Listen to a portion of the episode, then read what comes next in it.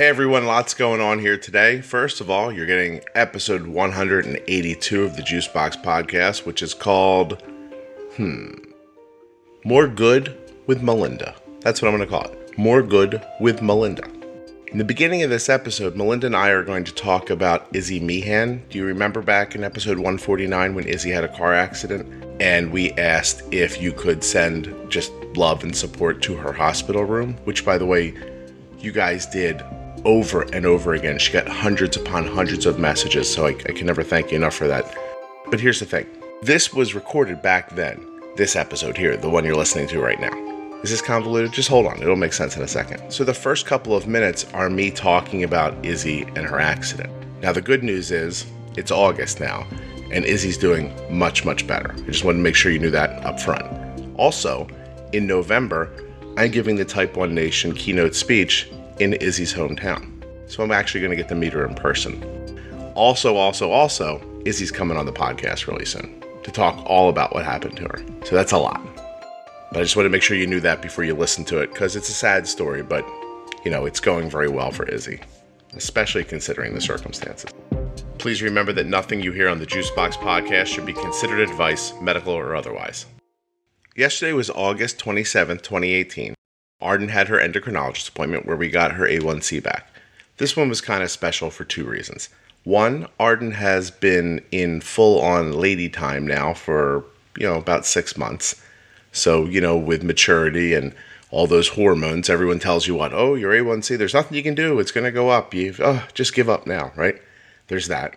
Plus, we've been using the new Dexcom G6, and everybody wants to know. You remember back in the episode I did where I did the review, and people said, you know, well, what do you think of the G6? And I said, in the end, we have to wait for Arden's A1C to come back to see if what I'm seeing on the glucose monitor is matching up with the results we're getting.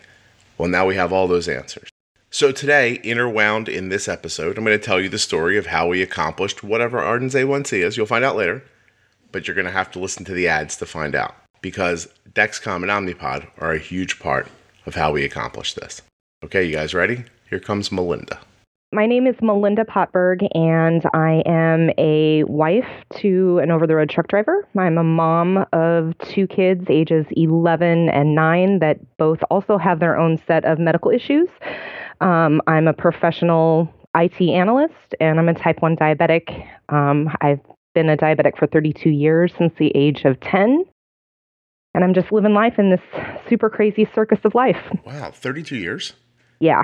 Wow, that's a long time. So you go it back is. you go back a couple of generations of insulin technology.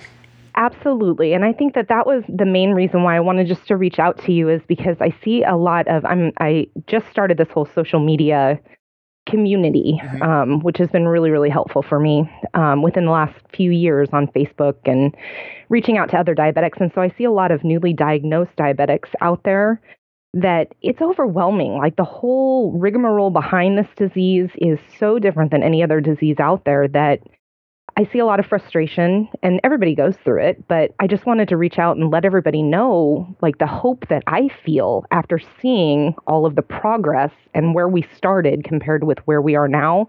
I've never been more hopeful in my life that this is not something that's going to end in the thing that we all worry is going to happen, you know, that there's complications or death or, you know, Lord only knows what else. And your perspective is is different at that at that range. It's the range of time that gives you the uh, you sort of like the you know the ghost of Christmas past, present, and you know hopefully future. Absolutely. you really get to see like I don't have perspective past 10 years. And to prove it, you know, a couple of weeks, months after Arden was diagnosed back in 2006, you know, it was the first uh, first time I saw somebody be like, "Hey, I cured diabetes in mice." And I thought, I actually thought, how lucky is Arden to have just gotten diabetes right when they're about to cure it? Right. I think we all have gone through that. I yeah. mean, I, I, was told that from the technology behind being able to read your blood glucose without poking your finger. Mm. Um, my doctor told me about that the first year I was diagnosed. Oh, she won't have to poke her finger past, you know, another year and this technology is going to be available. And it never came and it never came and it never came. And now look at me. I've got computers that at the touch of a button on my smartphone, I can look and see what my blood sugar is. Um, it's amazing. It's amazing to me what technology can do. Yeah, I just glanced up at my screen and saw that Arden's blood sugar is 94 and stable. And hey, we're almost twinsies. I'm at 101. Very nice. Very nice. I'm in a weird position today because I'm feeling very strange. Um, uh, a listener of the podcast just contacted me yesterday, which I guess for context, I never usually give the dates, but maybe for context, I should. Today's February 8th because this won't go out, you know, very soon. Um, and she she contacted me to let me know that that she'd been listening to the podcast since its inception and that it was just incredibly I wish I had the word she said it's been her like greatest tool with diabetes with her daughter who's been diagnosed I think for about 4 years uh, and is 17 years old. But her daughter experienced a low blood sugar while she was driving and and crashed her car rather severely I, I think I saw a post about this and it's tragic and I wanted to give more information just from my own perspective. It's heartbreaking. I don't know how the girl's doing, but I saw the same thing not too long ago. Um, when I was expecting my second child, my first was two and a half years old, and ironically, I was rushing to get him to the lab to have blood drawn to test and make sure that he wasn't diabetic himself. We were having a lot of overnight accidents, two and a half year olds, that tends to happen, but I was rushing to get him um, checked out for that. And rushing out the door, at the time I was MDI, and I think what happened, the only thing in retrospect that I can figure out is I swapped the two bottles. Um, and took my dose for my long acting insulin with short acting insulin. Uh, pulled out, and five miles later, found myself with a cop knocking on my window and the right side of my car just completely scraped. I, it, a wing and a prayer that I didn't go over an overpass or hit another car, um, that my two year old wasn't injured. Horrible guilt for that. Um, stuff like that happens and it's terrifying. Yeah, I have to say that. So I, I um, so the girl's name is Isabel Meehan, and I was speaking mm-hmm. to her. I was speaking to her mom, and it was just, it was crazy that she started the conversation by saying, like that, just how proud she was of her daughter and how well she was taking care of herself, and and how responsible and respectable she was with her diabetes and everything, and and that you know, the stuff we talk about here was translating to such a wonderful situation for her. And she's, you know, what she told me was the way that the the girl you know had her accident it, it had nothing to do with you know being bold with insulin or anything like that. It just it just was one of those random things. Her blood sugar was stable. She thought it was right. She had experienced a, a high earlier. She pushed down. She caught it. She thought it was stable and she got in the car to make a 10 minute drive home from school and in that time she just plummeted. And, right. and it happened too fast for the technology to kick in or you know or for her to feel it enough to to do something in that moment and as we're talking, I mean, this woman is devastated as she as she rightly should be. Her daughter has multiple fractures in her neck and her spine. She broke her hand and her wrist. She broke teeth. She's she's really devastatingly injured. And they weren't certain, and actually they did not feel confident that she'd live through the night after the accident. But now a week later, she's making this incredible progress. The mom actually reached out because she was looking for support. She was just she was just hoping people would pray for her daughter, keep her in their hearts, send messages to the hospital. But she was still very confident that how they were managing was was the right way, you know, for them. And I don't know, it just it really struck me that we that I that we talk on the podcast in the abstract so much. And I'm sorry we're talking about this when we're supposed to no, talk about other stuff. stuff. Yeah, yeah, yeah. So that we talk about in the abstract, and I always say the same thing, like if it's my time, it's my time. If it's my daughter's time, it's her time. But I'm not going to let her live her whole life with 200, 250 blood sugars because that makes me feel safe because all it's doing is kicking the health can down the road. And as I say those things, I recognize that someone is going to get a low blood sugar. And this poor girl, you know, if this blow comes 15 minutes earlier, she's standing in her high school and she drops over, they call 911 and she's fine you, you mm-hmm. know, but instead just randomly she's in her car. And I was very impressed with her mother just still saying, I, I, I still wouldn't trade her health later for now while we were talking, even in the middle of this sort of devastation. And it, it really helped me feel confident because because it is one of those things, right? Like we all say, like, oh, um, one day if I have a kid, and something happens, like I'd step in front of a bullet, I'd I'd push them out of the way and get hit by a bus, and we say those things not really expecting that they're ever going to happen, and and when we make the point that you know somebody is going to have an issue around their type one diabetes, you know you have to admit you never really think it's going to be you. You just think there's this mass of people, these millions of people who have type 1. Some of us aren't going to be as lucky as others, but it probably won't be me. And Absolutely. Yeah. You and know. you just have to not keep that from from scaring you. Um, you know, like I said, I've got perspective. I don't know how my mom handled it. Now that I'm a parent of my own, my mother is a saint. Like I have no idea how she went through what she went through with me and was able to give me the life experience of you've you've got to do it for you. She can't make me do it. And and I think with with your case, and dealing with Arden, there's going to be days where she's probably going to rebel and not want a diabetic anymore. Yeah, yeah, sure. you know, that's going to happen. That's in your future, and and giving her the skills to know, you know, the boundaries of of how far she can push it. And eh, life is going to kick you down.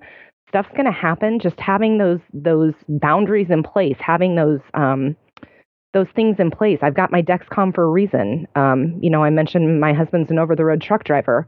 That is very much because I don't want my kids to wake up someday and find mom dead. Yeah, no, no, and that was a real possibility. That's the reason why I got it.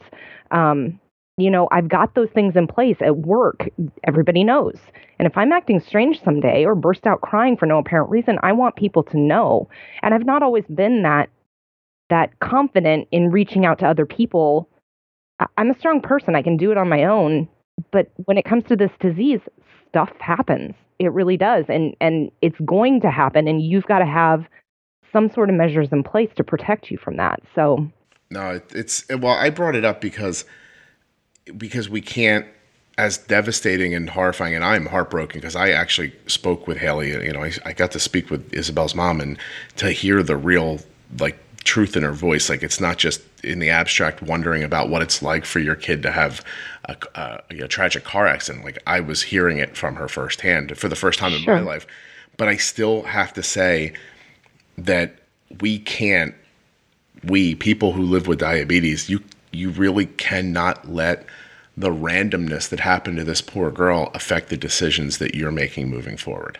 Um, Absolutely. It just it just it would be a devastating mistake to to just err on the side of caution because all it's going to happen is you're tra- you know we're going to go from one person from five people having a random tragedy to everyone having a tragedy later in their life and you know it just it sucks that that that's the that's the the call you have to make but i still i'm going to make that call for arden. I still i think, think the, the the only way that it makes sense in my brain and and your podcast has really helped with this along with the diabetic community out there on facebook that i'm a member of now um, has really helped me see that that it's easy to not control your diabetes. It's much easier not to control it than it is to control it mm-hmm. because when your when your level is sitting at 2 250 300 as a normal range.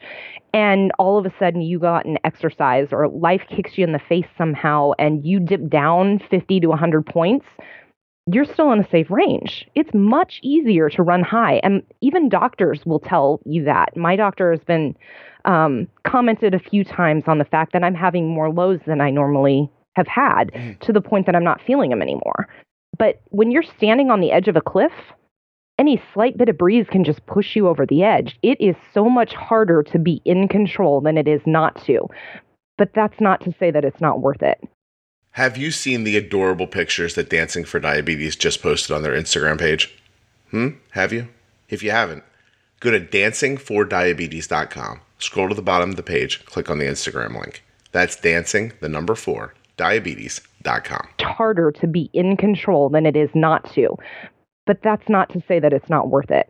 I have a feeling and I'm always need to preface by saying that I'm taking care of a person with diabetes, so I'm not trying to live my life and do it. I always imagine I'd be terrible as a diabetic, like just you know because I don't care about myself the way I care about my kids, which absolutely probably is not right, but but nevertheless, um, but so from a person who's managing someone else, I don't see a difference between any of the blood sugars. Like I think if you can stay stable at one, you can stay stable at the other. But there's it, there's more to it than that. It, it, that stability comes from doing a thousand things to create that stability. And that's where it's difficult. Like you still have to pre bolus correctly. You still have to, you know, blah, blah, blah, blah, blah. There's all these things you have to do to, to stop a spike from happening. If you stop your spike from happening, then you probably stop a low later. And, um, you know, I just, somebody said recently, and I've been saying it a lot lately, but highs cause lows. And Isabel's, yeah. Isabel's situation is, is is an example of that. She wasn't able, her mom tells me she wasn't able to pre bolus the way she wanted to at school. So her blood sugar shot up. She corrected it and then she started to fall really fast. She stopped, she thought she had stopped it properly and probably did. Um, but then it, it kicked back in again and it started to go down again. And that's that's sort of what I mean by it's it's not I don't think it's harder at any level. I think that it's it takes more steps. Like anybody can sit at 250 because, like you said, if you fall 50 points, you're still just it doesn't matter. Um, right. You know, when like I'm looking at Arden's blood sugar right now, it's now it's 88. So while you were talking just before I texted her and I said, "Hey, turn your basal off for a half hour," and she said, "Okay," and that was it. And that is a step. You know what I mean? Like, yep. You know, she's not going to alarm at 88. She would never have thought to do that on her own. Had I not looked up and saw it, I wouldn't have thought of it. Uh, and to be honest, if I wasn't talking to you, I wouldn't be looking at her blood sugar. So, you know, there are extra steps. But I hear what you're saying. Like, it's the when you're that close, any little thing turns into more of a panicky situation and that's right. a, difficult, a difficult way to live especially and i have no perspective from your angle like what it's like to be an adult um, taking care of yourself. It's uh, it's it's a whole different thing. It's something that's coming in the future for Arden. Scares the hell out of me, honestly. So um, she'll be fine. A I, deep breath, Papa. Deep breath. She'll be fine. I'm sure she. I'm will. living proof. yeah, you certainly are. So so let's talk about that for a second. You're diagnosed at ten. Um, that's got to be. Is that NPH was, and regular back then? Yes, regular and NPH, and and it was difficult in the aspect that that I was super super thin. Um, I think the the interesting part about it is I went to my doctor, my doctor's office, and my doctor at the time had just had a quadruple bypass, so there was a new doc in the building that wanted to do an entire gamut of tests just to get up to speed on my medical history and whatnot. Mm-hmm. And one of those happened to be a, a urinalysis that that showed massive amounts of sugar. I think without that, it might have been a few days before this was caught. I think that they were testing for stomach issues because I was having a lot of a lot of stomach issues at the time. Um, I was down quite a bit of weight, but you know it was flu season, so you know was it just a matter of me fighting fighting off some bug? Um, I think that this doctor probably was the first step in it, and and I'm from a small town in North Platte or in uh, western Nebraska, North Platte, where we're far away from a big city, and so there were no endocrinologists in town at the time. Mm-hmm. Um, there's a ch- children's hospital here in Omaha, where I live now, um, that the uh, the head of the endocrinology department of children's, he wasn't at the time, but would go out to the small communities in western Nebraska every three months and just make his rounds and do tests and meet with patients and that sort of thing. Oh, wow. um, so it was kind of just a cool situation that that this doctor was able to diagnose me. My parents scooped me up, brought me here to Omaha, got me the help that I needed. Um, but the help, quite frankly, was not. I, I mean, we were told at the time she's going to have a decreased life. She's going to develop complications. The best you can expect is for her to be healthy until she's 40 years old. Um, at that point, then eyes are probably going to go, feet are probably going to go. Um, you can just do the best you can do, and the the control of it, regular and NPH, was just one piece of it. The other piece of it was this was you know, I'm thankful now that we didn't have to do the urine strips, but the blood testing, I didn't even have a glucometer for the first five years that I was diagnosed. Okay. It was a test strip. So you got a huge, massive hanging drop of blood you put it on the test strip and you waited a certain amount of time. I want to say it was a minute or 2 mm. And then you wiped the blood off and you waited another minute. And then you lined it up like a litmus test on the side of the bottle to guess at where your blood sugar was. Yeah, that's uh that's that's pretty old timey. Right. So I go from that to now, like I said, it's at the touch of a button and I can see every any second of any day where I'm at.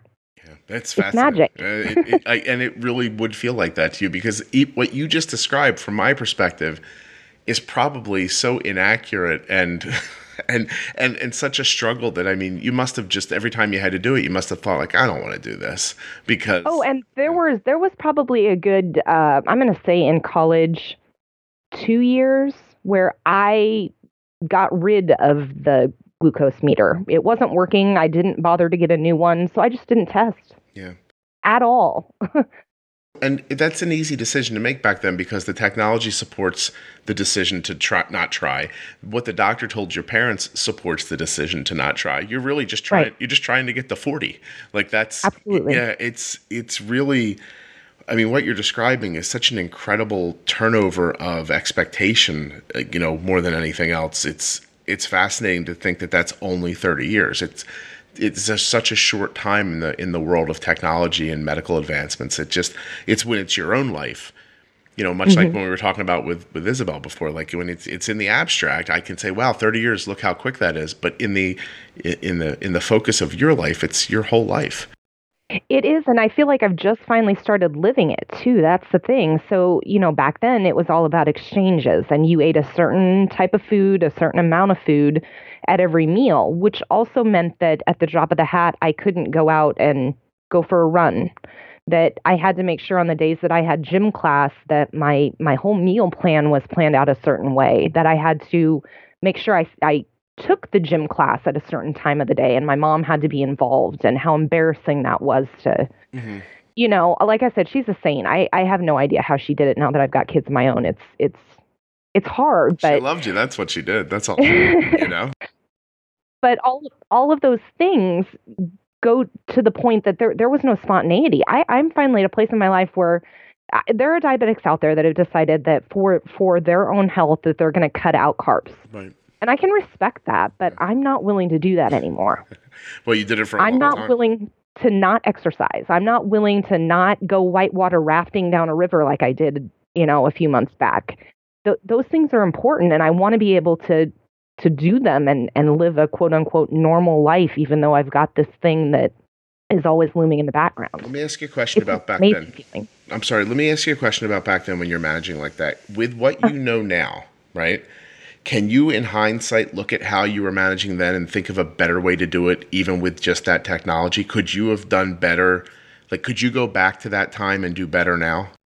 Um, not back in the mid 80s, I okay. couldn't have, okay. but even in the early 90s, I'm telling you what, I was so resistant to being on a pump of any way, shape, or form. I didn't want cords dangling off of me and being attached to a machine, um, even up until five years ago when there wasn't a choice and I found Omnipod. Okay. Um, even now, I can't can't imagine having tubes.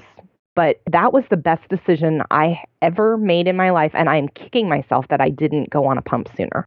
Okay, so all we talk about on this show is how insulin works, right? The timing and the amount, being bold.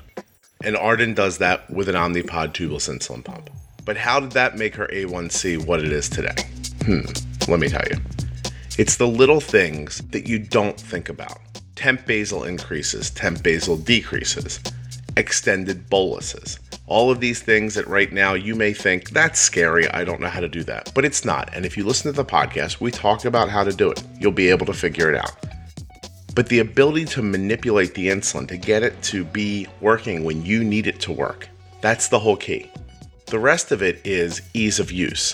The rest of it is not having to disconnect for sports or bathing. If you want to know how Arden's A1C is lower, it's because when Arden gets in the shower every day for 20, 30 minutes, she's not disconnected from her insulin pump. We're still maintaining her blood sugar where we want it to be.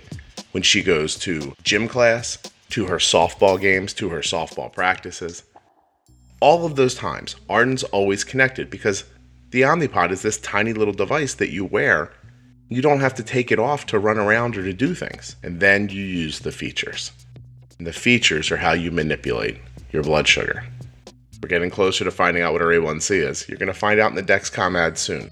But first, commit this to your memory myomnipod.com forward slash juicebox, or click on the links in your show notes or juiceboxpodcast.com because Omnipod would like to send you out a free, no obligation demo pod that you can actually try on and see for yourself.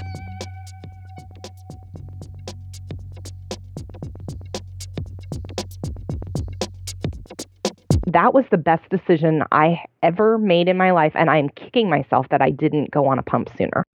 What stopped you from doing it when it was first available? Because I've talked to other people, but I'm interested. Like, what, what, when you said, "Oh, I can get an insulin pump," what was the thing that stopped you? What was your barrier to entry? I guess just ha- being attached to a machine. To me, that felt so artificial number one and number two i wasn't comfortable with myself or with like i said the accepting of help. That was a thing that somebody could see and tell that i was different. Mm-hmm. whereas i could sneak off to the bathroom and take a shot and nobody would even know that i'm a diabetic. Gotcha. And so so, so when somebody initially says hey if you get this thing here's the stuff you can do with it and it might improve you were like that's not enough to sell me over the things that, that exactly. that, that are holding me back. So what eventually pushed you over the edge? What was your first pump um, um, Omnipod, and I've only been on it for about five years. And what honestly, what pushed me over the edge was was the situation that I was in, where I was having frequent overnight low blood sugars to the point of ambulances being called. And your husband's not home. Like I have a friend who was an over the road truck driver for a long time, and he's mm-hmm. not home like all the time, but in any kind of real schedule either. I would imagine. Yeah, during the week he's gone. And so he's home usually on the weekends. And the two times that it happened, I've had a total, I've gone into convulsions four times in my life. The first was when I was a child and it was sun related. I got a horrible sunburn and didn't eat properly, wasn't feeling well. I think it was probably heat stroke, and that did it. The other three times, the second time was alcohol related. I wasn't taking care of myself. I had drank too much the night before, and that caused it the last two times were just completely random that the insulin was because I was MDI, there was no way to have a certain basal amount overnight that was different. I had I need half the insulin at night than I do during the day with MDI. You just can't do it. Mm-hmm. And so unless I'm eating a full meal directly before bed, it was sending me way low overnight and thank goodness both times my husband was there. Otherwise, I, I can tell you I wouldn't be here today. And again, that scares me to death to think that it would be my kids that are finding me. Right. No, I, I can't imagine what that would, honestly, what that would do to a child long term. Right. So it was necessity over anything else. And I was still resistant to it until after I got it. And I thought, why didn't I do this sooner? And of course, my endocrinologist said, I've been telling you for years now. but again, I think that I honestly think, and I'm not just saying this because it's, it's Omnipod, but this is the most amazing thing because I can still hide it. I don't have to carry this thing on me. It just, I throw it in my purse and away I go. When I need it, I pull it out. It's the coolest thing ever. and the steps, I, I was just talking about this with somebody yesterday, honestly, but the steps to from when you when you pull it out of the packaging till when it's on and it's functioning, it's mm-hmm. so quick. It's it's fascinating. Like I last last night I, you know, Arden's Omnipod was like, hey, beep, beep, beep at 3 a.m. This pod's not going to work anymore. And I'm like, yeah, yeah, yeah, sure. So I'm doing stuff in the evening. And then she went upstairs with Kelly to watch uh, Big Brother a Celebrity, which they seemed very excited about. And uh, they were doing that and, you know, snacking before bed and doing all this stuff. And everything was fine. Arden goes to bed. I stay up. I do some more stuff. I'm coming up and I'm tired at this point. It's like midnight and it hit me. I was like, oh, oh gosh, I didn't, I didn't, we didn't change your pump. And, and, and I was like, it's okay, right? So I try to imagine I walked back downstairs, grabbed the pod, grabbed some insulin, walked back upstairs, pulled out the syringe, boom, pulled out the insulin, stuck it in the pod, walked into her room, shut her pod down, prime, pushed the button to prime the other one. While I did that, I walked into the bathroom, got like a warm washcloth. I lifted her shirt while she was sleeping, pulled off the old pod, wiped her stomach down, let it dry, put the old pod on, pushed the button, and left. The whole thing might have taken five minutes. Yep. And she was sleeping. And and she, she as she felt me stick the other pod on, she was like she sat up and she was, Hey, what's happening? and I was like, uh, I said, Hey, I forgot to put your pump on. Uh, we forgot to swap your pump tonight. And she goes, Okay, okay, okay, give me a second to get myself together. And I, and she was, she was so funny because she was sound asleep. I was like, Arden, you can just lay back down. She's like, Wait, wait, wait okay. And then she laid back down, and um, and I pushed the button. She's like, oh, and she she likes to scratch around it after it goes in. She scratched, her eyes went closed. I put the blanket back over, and she was asleep. It was. I'm telling you what, you're setting her, whoever her future husband is, you're setting him up for some high standards.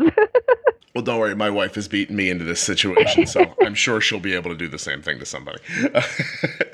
Like, oh, honey, just take care of it. If only I could tell my husband that. Can you just take care of it? I'm tired. I'm going to bed. I'm gonna lay here. You put my new pot on for me. Yeah. Uh, well, but so you know, but the you know most of the time she's completely involved in doing that. But what's I gonna do? Wake her up? And I just I don't know. It just Right, absolutely. necessary. But the point is, is that that thing, the person who designed that, really thought about the functionality of it in your life, not just it giving you insulin. And I I Mm-hmm. think it's I, to your point. It's I think it's a, an absolute like life changer, and I every day I'm grateful for it. So I'm glad you found Absolutely. it. I did, and and I'm um, fingers crossed. I'm just waiting for the the continuous closed loop. Mm-hmm. I am praying that sometime within the next year or two, like promised, we're gonna we're gonna be getting that. So because yeah, I'll sign up. I, I I'll be a trial patient. I'll be a lab rat. Whatever you want me to be, it's that important You're to me. up for it. If if yeah, Well, I'll tell you what, today's the 8th of February. I just booked the COO of Omnipod for the show on the 27th of February. So that'll come out right then. She's got three big announcements they want to talk about. I don't even know what they are at the moment. Um, but I'm going to press her really hard because I know the, the closed loop is still, I think, slated 2020 or something like that. But Right. But I'm gonna I'm gonna get as much out of her as I can. So take advantage of our relationship here and pressure. Um, but so I'm sure you're feeling the same thing though. Like, wouldn't that just be amazing? To it's it's hands off, other than when you're eating. You know, just talk to each other, figure it out. yeah, I have to say that I I can't imagine it's ever going to be like perfect in in like but it's going to be so much better. And Yeah. and the alleviation of just your need to think about things so constantly um is is what I look forward to the most. Like it's it's actually going to be on my daughter for 2 or 3 years before she goes to college. Um I'm excited about that. I am you know, like I said before, Arden diagnosed it uh, she's you know 13 now. She'll be 14 this summer, so she's coming up on. But, um, but I'm tired. You know what I mean? Like I really want it to stop, uh, or at least slow down a little bit, so that I can just. I don't, I'm tired of taking my clothes off at the end of the night next to my bed and thinking, okay, I'm tired, but I can't go too far. Like I can't sleep too deeply. I can't like I I really do want that stuff to go away. But and at the same time, I don't know if it will or not. Like I, I hope it will. I hope that I'm not so far indoctrinated into this that I can't let go of it. I think I can. Uh, and I'm excited to find out if I can. so, being able to trust the technology that right there helps to alleviate that so uh, uh, you know again back to the the online community there are still people that don't that don't trust to bolus off of the Dex i've been doing that since the beginning fda approved or not it's been that accurate for me so why not use that information to my benefit I, I, i'm I'll, I'll call myself a bad diabetic. I don't calibrate as much as i should you know but again my numbers have been been right on. So so why not use that? Why not you know the whole no, no calibration piece of things that that may or may not be coming? Well i don't know. I'm gonna i'm gonna push it to its limits until it proves me otherwise. So there's times when it's off but for the most part it works. So I can't. why not do that why not use it Yeah, I can't agree more. I, I have the exact same experience, honestly. Like, there are times, you know, where it says one thing and you're another thing, but then you test. And, and the longer you use it to, I think you get in that situation where you go, this is one of these moments I should test. You, you know, like, my, maybe, Right. And, and there's plenty of times where I don't have that feeling. And you people listen all the time while I'm recording the podcast and I'm giving Arden her, you know, her bolus for her lunch. And there are times where I think, you know, just test and check. And there's times when I'm like, no, this is okay. Like, you know, I can tell. And, sure you know, it's just, I don't know, it's experience. And can she feel her her levels can she feel her numbers yeah, she knows. does she know where she's at without looking she knows when she's falling. Um, She can feel falling, and she knows low. I would say she starts feeling her low around 65. Um, and at 55, she starts talking about it a little more um, animatedly. Like at 65, I think you could still talk her into just kind of lounging around and being like, eh, maybe this will still be okay. But at 55, she gets up and starts talking about, you know, food or something like that. Um, right it's um but high is she hasn't been high in so long that I don't know. I know she gets pretty crappy feeling when it pops up, but we are at this point I would say that a 24-hour graph for us pretty consistently looks like there are two spikes in 24 hours. and those spikes, when I call them spikes, they maybe go to 180 and they get back pretty quick. Um, they're usually because of of life. Like she comes home from school or something happens, and not everybody's paying as close of attention, and maybe the pre bolus on an after school snack doesn't work the same or something like that. Um, and I would say that she's under 70, probably twice a day, not usually for um, you know any length of time. Sure. And I'd say that once a week, four times a month, she gets into that 55 spot where it doesn't feel like you can get out of it. You know, where you you know you're 55 mm-hmm. and you eat something and then you wait and you're 55, and then you know yeah, you and your, you know you're going to pay for it later the more that you eat. well, you turn on the you turn off the insulin and you're 55, and then you know like an hour later you're 62 and you're like, should I turn the insulin back on here? Like that probably happens a handful of times a month, um, but you know it's nothing. It's nothing devastating. It's uh, I think it's just the, I think it's the expectation. I think if I kept Arden's blood sugar at 200 all the time, we'd still hint those, hey, it's 55 and doesn't want to go back up situations. Uh, right. And probably more frequently, I think she'd be low more frequently because I'd see those big numbers and, you know, all of a sudden it's a bunch of insulin and really you're just bolusing the blood sugar. There's no food in your system or something like that. And yep. once that blood sugar comes down, that insulin's still there. You're, that's when you get in trouble.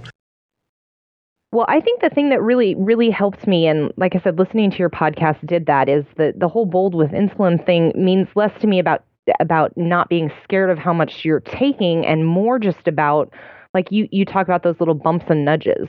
That I just brought my high alert down to 30. Yeah. Very soon, I'm going to be bringing it down to 20 because I'm feeling one. Sorry, 120. 130. Yep. 130. I'm going to be bringing it down to 120. I knew what I meant. um, just because at 140, I feel terrible. Okay. And that's not normal for me just because my blood sugars were high for so long that a 200 was nothing to scoff at. Now 200, I'm nauseous and sweaty and thirsty and that's you know 140 i'm like that i'm starting to feel a little unwell yeah I well th- that's that's a normal range. I'm I'm reacting normally to a 140 blood sugar. Yeah, I, I think I can't tell you like you, are talking about that. It sounds horrible. And I'm like, oh, good for you, because it it really you know it's uh, Arden's Arden's Dexcom alerts at 130. My Follow app alerts at 120, and it's just so that you can do something. It's right. Not, you know, it's not like I don't, you know, if her blood sugar is 120, I'm not like, oh my God, can you believe it?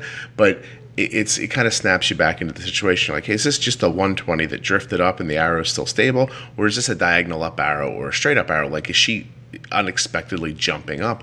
Because then you can make these, like you said, bumps and nudges to stop it, and you don't get into a situation where you're sending yourself all this insulin to to fix a, a high later, and that's what gets you on the roller coaster. Is the right? You know, is that and similarly, I've got my low alert set to, set to 80, just because if I'm 80, I need to at least be looking at it to see what direction's the arrow pointing. If I'm 80 going up, not a big deal. Mm-hmm. If I'm 80 double arrow down, well, okay, we probably need to do something now rather than I'd waiting like until I get to that. 70. Yeah, yeah, yeah. I'd like to know that. We, we're at 70, but I, I agree with you. I think 80 is a, a very legitimate low blood sugar uh, threshold for your Dexcom. It's completely real. Um, Arden doesn't fall fast uh, almost ever. And I, I have to be honest, I attribute that to the Apidra, the insulin. Uh, oh, okay. Because she was on Novolog before, uh, before Apidra. Novolog, I would see double arrows up and double arrows down all the time. Single arrows up, single arrows down all the time. I never, ever, uh, you know, not never, but completely infrequently do we see an arrow straight down that we don't cause on purpose. And so that's great. Yeah, and that I really do, you know, I, I, I really believe that it's the the Apidra that, that just works really well for Arden. It might it might suck for you, you know, but it it works great for her. Well, I think that the only thing that with all of these technologies that has sucked the most is is the insurance and the hoops we have to jump through even just to get them um, you know, we're blessed to be at a at a point in our lives that that honestly, if insurance decided they wanted to stop covering them, I would still be on them anyway. Um, you know, and I'm lucky to feel that way. But you shouldn't have to have a decent job to be able to afford the technologies or to get it covered by insurance just because the insurance decide You know, I'm I'm a ways away from retirement, but I'm happy to see finally that that Medicare is saying that Dexcom is is a legitimate thing. Right. Omnipod too. they just um they just they just finally figured out that Omnipod is something they should be covering too. So, right. But you know, you just said something that made me think about something we were talking about earlier. Let's see if I can focus my thoughts enough to, to get it out. Dancing for Diabetes 18th annual show is coming up, and you can audition online virtually. Go to dancing the number four diabetes.com forward slash show. You just said like everyone should have this stuff because back when you were 10, a doctor was telling you this, this is going to basically suck. It's going to be inexact. It's going to cause you medical problems, blah, blah, blah. There are still people today who are more or less still in that situation. It's better because analog insulin and you know and, and meters are better and things like that but still if you can't afford or if someone won't allow you to have a cgm or a pump you really still are you're just in a you're in the modern version of this sucks if you if you want that stuff and can't get it for financial reasons. Absolutely. Yeah, and insurance companies, anybody who's controlling the purse strings of our life has to at some point they have to see that this stuff isn't it's not a it's not a nice to have. You know what I mean? Like it's and right. that's that's how they treat it. They treat it like it's a nice to have. And it, it scares me that you can only get a certain number of supplies too. You ask a diabetic that's on any of these supplies if they've got got a stash of them, and I guarantee you they do, just because the, it's our lifeline. Yeah. You know, you can't go without. So waiting for the insurance company to approve something, you know, you've got to have a stash to back you up yep. because you can't go without. It's terrifying. Everybody's got a drawer or a corner of a closet or something, and or, yep. or you know they you, you, come up eligible again for stuff you don't need and you buy it anyway, and it's just it's silly to be perfectly honest. Like why is it like that? Like why can't it just be I need it when I need it, and you know don't fight me about it? Uh, right. Yeah. Some of the worst some of the worst arguments I've ever had are genuinely on the phone with an insurance company since my daughter's had diabetes. It really is uh, it is fascinating to feel someone uh, across the phone from you just fighting so hard to to make your life worse. It's, it's right. You know, it's a fascinating, odd conversation to be in. Like, why are you doing this? Like, I paid my bill, and when I stop and look at how much we pay for insurance, it is a massive amount of money every year, and you know. And still, they're like, "No, you can't have that." I'm like, and you find yourself thinking, "It's only, a, it's only, a, it's only eight hundred dollars. I gave you multiple multiple thousands of dollars already this year. Like like exactly. like, and you feel good about that there are some people who have the balls uh Melinda, to um to just kind of insure themselves and say i know nothing catastrophic is going to happen and if i just buy all the things i need this year it'll be less than insurance. I do not have the nerve to be the person to do that but i do know some people that do and uh, well, we're we're kind of straddling a line right now where uh, our company provides a high deductible plan. So the first eight months of the year, we're out of pocket for everything. And you know, I mentioned both my kids have ADHD, and so their medications, what works for them to be able to function in society, is really trial and error as well. Kind of like this whole diabetes thing that it's it's you got to try and figure out what's right for you. But because of that, we're trying out different medicines to see how they work that are three, four, five hundred dollars a pop out of pocket. Wow. Because it's the high deductible plan. Same thing with mine. We pay thousands of dollars every single month just in prescriptions. So it's at that point in time where you look at, you know, my husband and I were talking. It's like, well, what would happen if we just stopped paying the insurance and went out of pocket for everything? Would we really be paying that much more? Or would it be about the same? You know, and it's it's just such a risk terrible and, and scary and um, my gosh. Oh, both your kids have ADHD? They do. My house is really is a circus. it's you know, but it's it's kind of interesting. So so medical aside, their medicine ties into their behavior, and they're very cognizant of that. Mm-hmm. Um, with the Dexcom, I'm realizing how much blood sugar ties into my behavior. And there was a point in time where I was dropping very drastically, not paying attention to my phone having an argument with my children about them picking something up or cleaning something or not listening to mom, whatever the case may be. And I totally overreacted. And both kids are looking at me like mom's crazy. She's absolutely gone insane. And I don't have someone, other adult in the house to back me up to say, hey, do you think maybe something else is going on here? And after the fact, I thought, oh, this is terrible. I feel like an awful person because this was a, something medical that was happening and my kids didn't understand it, just right. the same way that sometimes something medical is happening in their brain. Yeah, right. And they're not understanding their behavior. So we've got a deal now where at any point in time, if I'm acting in a way that's different than what they would expect me to act, they can ask at any point in time without me saying no what my blood sugar is. And I can hand them my phone and they're able to check. So they're kind of a little lifeline too that I want them to be comfortable enough to know that no, mom's mad because I did something wrong, not because her blood sugar's dropping. so you have the reverse thing that when people say uh, uh, to their kids, "If uh, if I check your blood sugar and you're not low, you're in trouble." And, yeah. and, you, and you have the reverse where they can say to you, "Hey, listen, uh, let's call a timeout, check your blood sugar," and you can say, "Look, if my blood sugar is okay." you're in trouble. You're in trouble. well, that's really, you know what? That is a really open uh, and thoughtful way to handle that. I, um, you should be applauded for that. That's really something because when you first started talking about it, my gut reaction was, gosh, don't give your kids that kind of control over you. But then as you explained it, I thought, no, she's right. She's 100% right. Like, this is, it, it is absolutely, there are so many small balances going on in the human body constantly in your brain and, you know, your, your with your insulin, like all that stuff. Mm-hmm. It, when you, when you get a little bit one way or the other, I mean, I just know a person who doesn't have diabetes. They just get low blood sugar sometimes. Right. And they grew up. This person grew up their whole life with people just calling her nasty all the time. Like, oh, she's such a nasty girl like you know that and think of how unfair that is to her Just they, they they call it hangry right? That normal people get hangry. Well that's blood sugar related i guarantee you. Yeah, oh exact absolutely. I, I say to my wife sometimes i'm like hey you should eat something. Like she gets like a little like kind of far away look in her face or something and and uh, we have tested her blood sugar in the past and saw that she's lower when that happens. So my son comes home from school um, when he's hungry he's a jerk like, like yeah. I, I, don't know another way to. But he's a baseball player, and when at a, at the end of a game, I've learned over the years I don't even talk to him till he's eaten something. Like just throw some food at him. like, literally like a lion coming after you. Like, oh, we'll throw a steak on the ground, and like, like you know, by the time it's done, it won't want to kill me anymore. Like, it really is. It, it's fascinating, like how like he just exerts everything while he's out there. Um, he doesn't like drinks with sugar in them, so his sports drinks, you know, are water or something that doesn't have carbs in it usually. And so he'll do things like eat bananas while he's playing or stuff like that, but sometimes it just doesn't work out.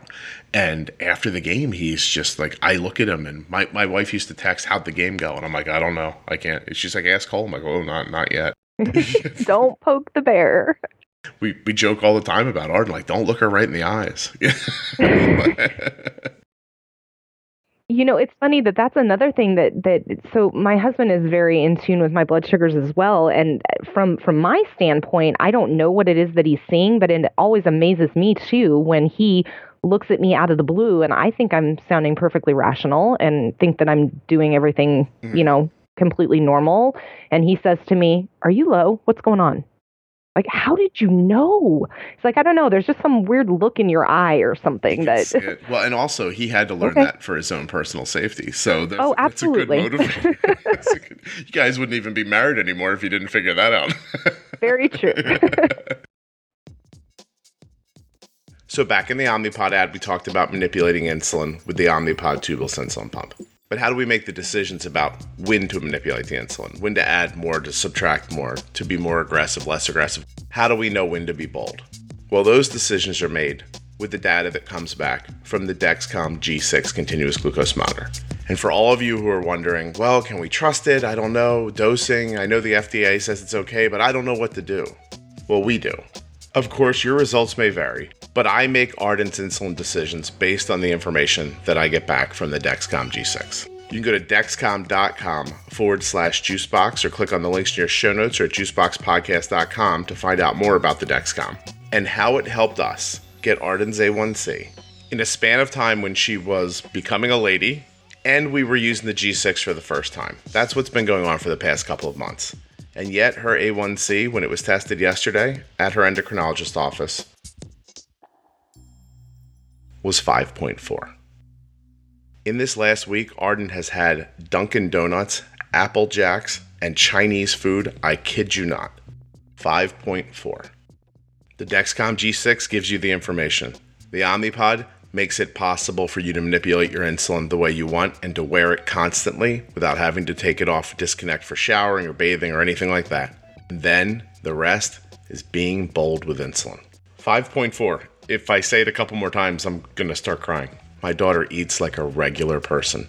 She uses the Omnipod and the Dexcom, and her A1C is 5.4 with no significant lows.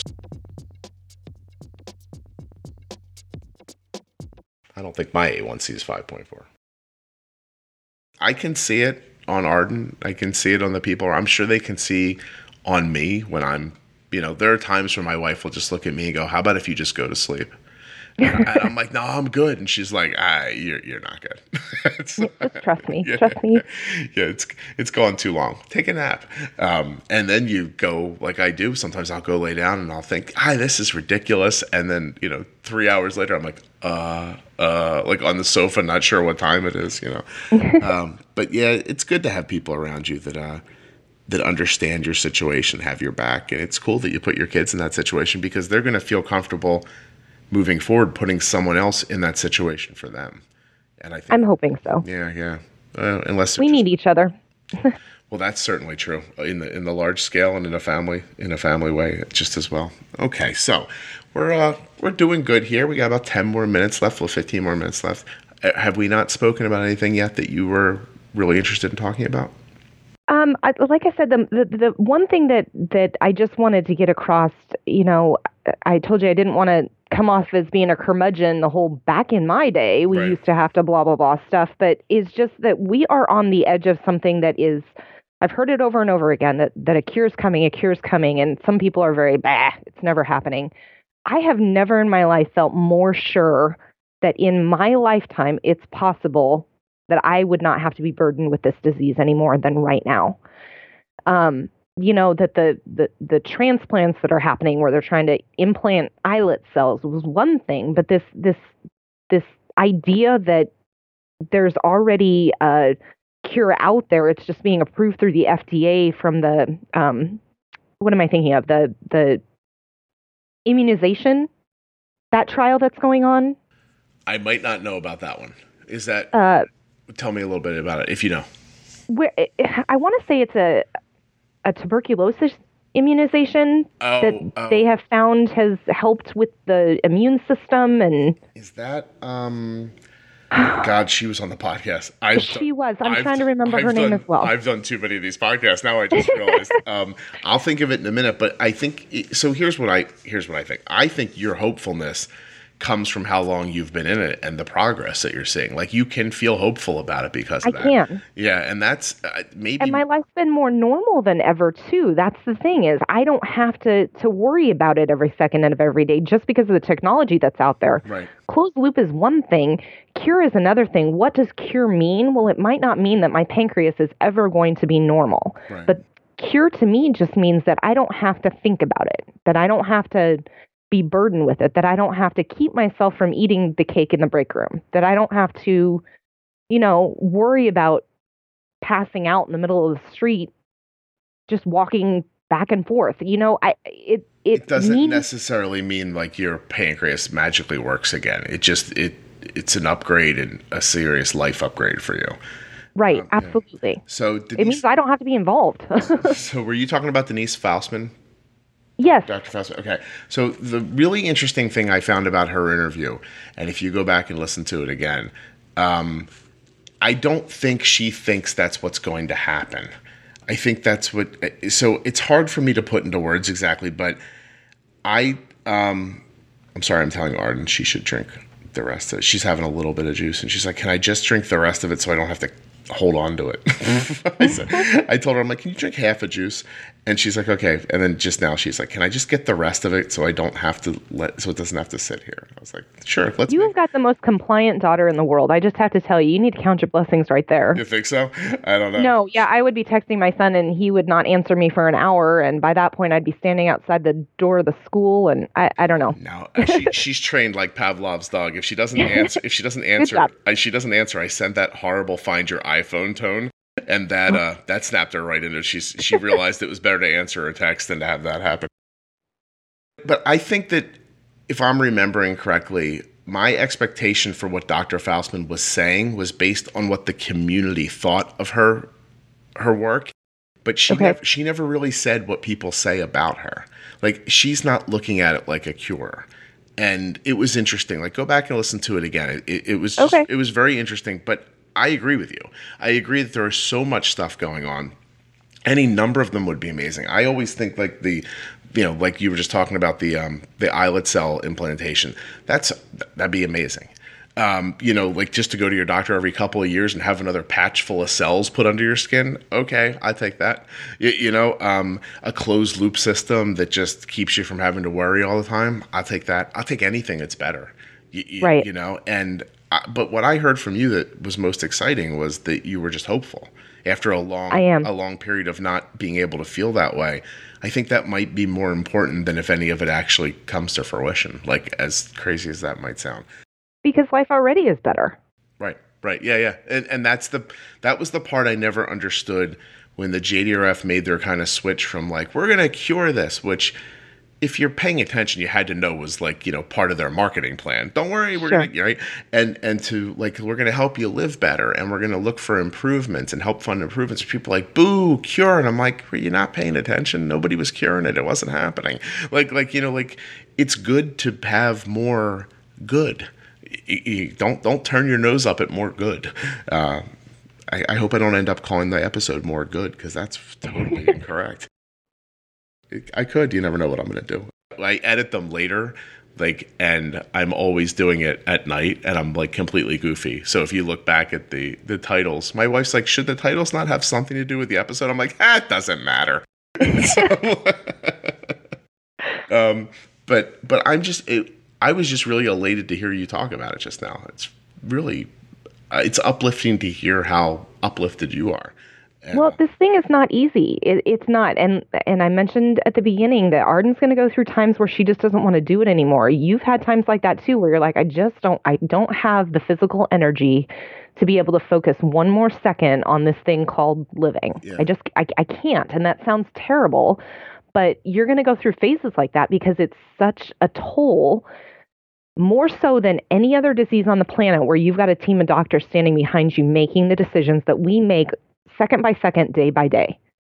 That we have to, and and because of that, I don't I don't know. It's life is good right now. It really is. Well, that just made me feel like what you just said just made me feel like the real the real bonus to like closed loop, for example, might be just the if if you can lessen that feeling, then maybe it takes longer to get to the uh forget it, or maybe you never get to the uh forget it. Maybe it's tolerable enough that that burnout isn't as prevalent.